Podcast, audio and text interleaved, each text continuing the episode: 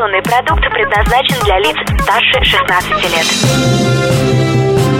Информационно-развлекательный канал Liquid Flash представляет Три, два, один. Теплые новости. Новогодняя лихорадка. Продолжается новогодняя лихорадка на Liquid Flash, и у нас в гостях сегодня Сергей Снегирев. Именно с ним будем сегодня выяснять некоторые тренды и подробности празднования Нового года. Сергей Снегирев — это новосибирский фотограф. Сергей Снегирев. Быстро, качественно, недорого. Телефон. Ладно, шучу. Просто пара вопросов. Сергей, а чем профессиональный фотограф отличается от непрофессионального? Самое первое, он снимает в ручном режиме, а не на автомате не делает 30 тысяч фотографий за мероприятие, понимает, что снимать в RAW не всегда обязательно, порой даже и не нужно. Э, по обработке снимков можно сразу понять, с кем имеешь дело. Если человек накладывает пресеты, аналогичные фильтрам в Инстаграме, то вряд ли у него есть действительно сформированное видение. Конечно, и по ракурсам видно какие-то нелепые вещи вроде «А «поверну-ка я камеру на бок», я вообще не понимаю. Потому что, мне кажется, даже у новичка должно быть самое примитивное чувство вкуса. Ну, наверное, в восприятии съемки тоже огромная разница, потому что профессионал понимает, что у каждого мероприятия есть свой формат, и то, что уместно в одном, совершенно не подходит для другого.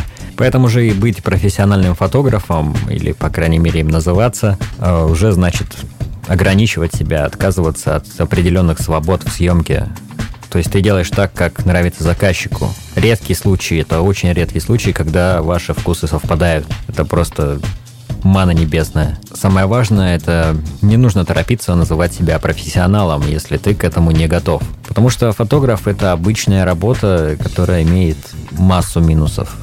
Есть любители, которые снимают лучше, чем профессионалы, потому что делают это чисто для себя. Ты снимаешь то, что тебе хочется, когда тебе хочется, как тебе хочется. Это очень здорово. И, возможно, в настоящее время это даже более почетно, что ли. Вот век, когда вокруг столько фотографов. Окей, спасибо. А много ли работы на Новый год и чем она отличается от э, стандартной работы? Ну, работы хватает. В декабре остается небольшое количество свадеб, если ты снимаешь свадьбы. Но в основном доход идет, конечно, от, от корпоративов или каких-то предновогодних вечеринок. На самом деле это очень хорошо, потому что это довольно простая работа. То есть ты выполняешь ее по большей части машинально абсолютно. И для творчества тут места почти не остается.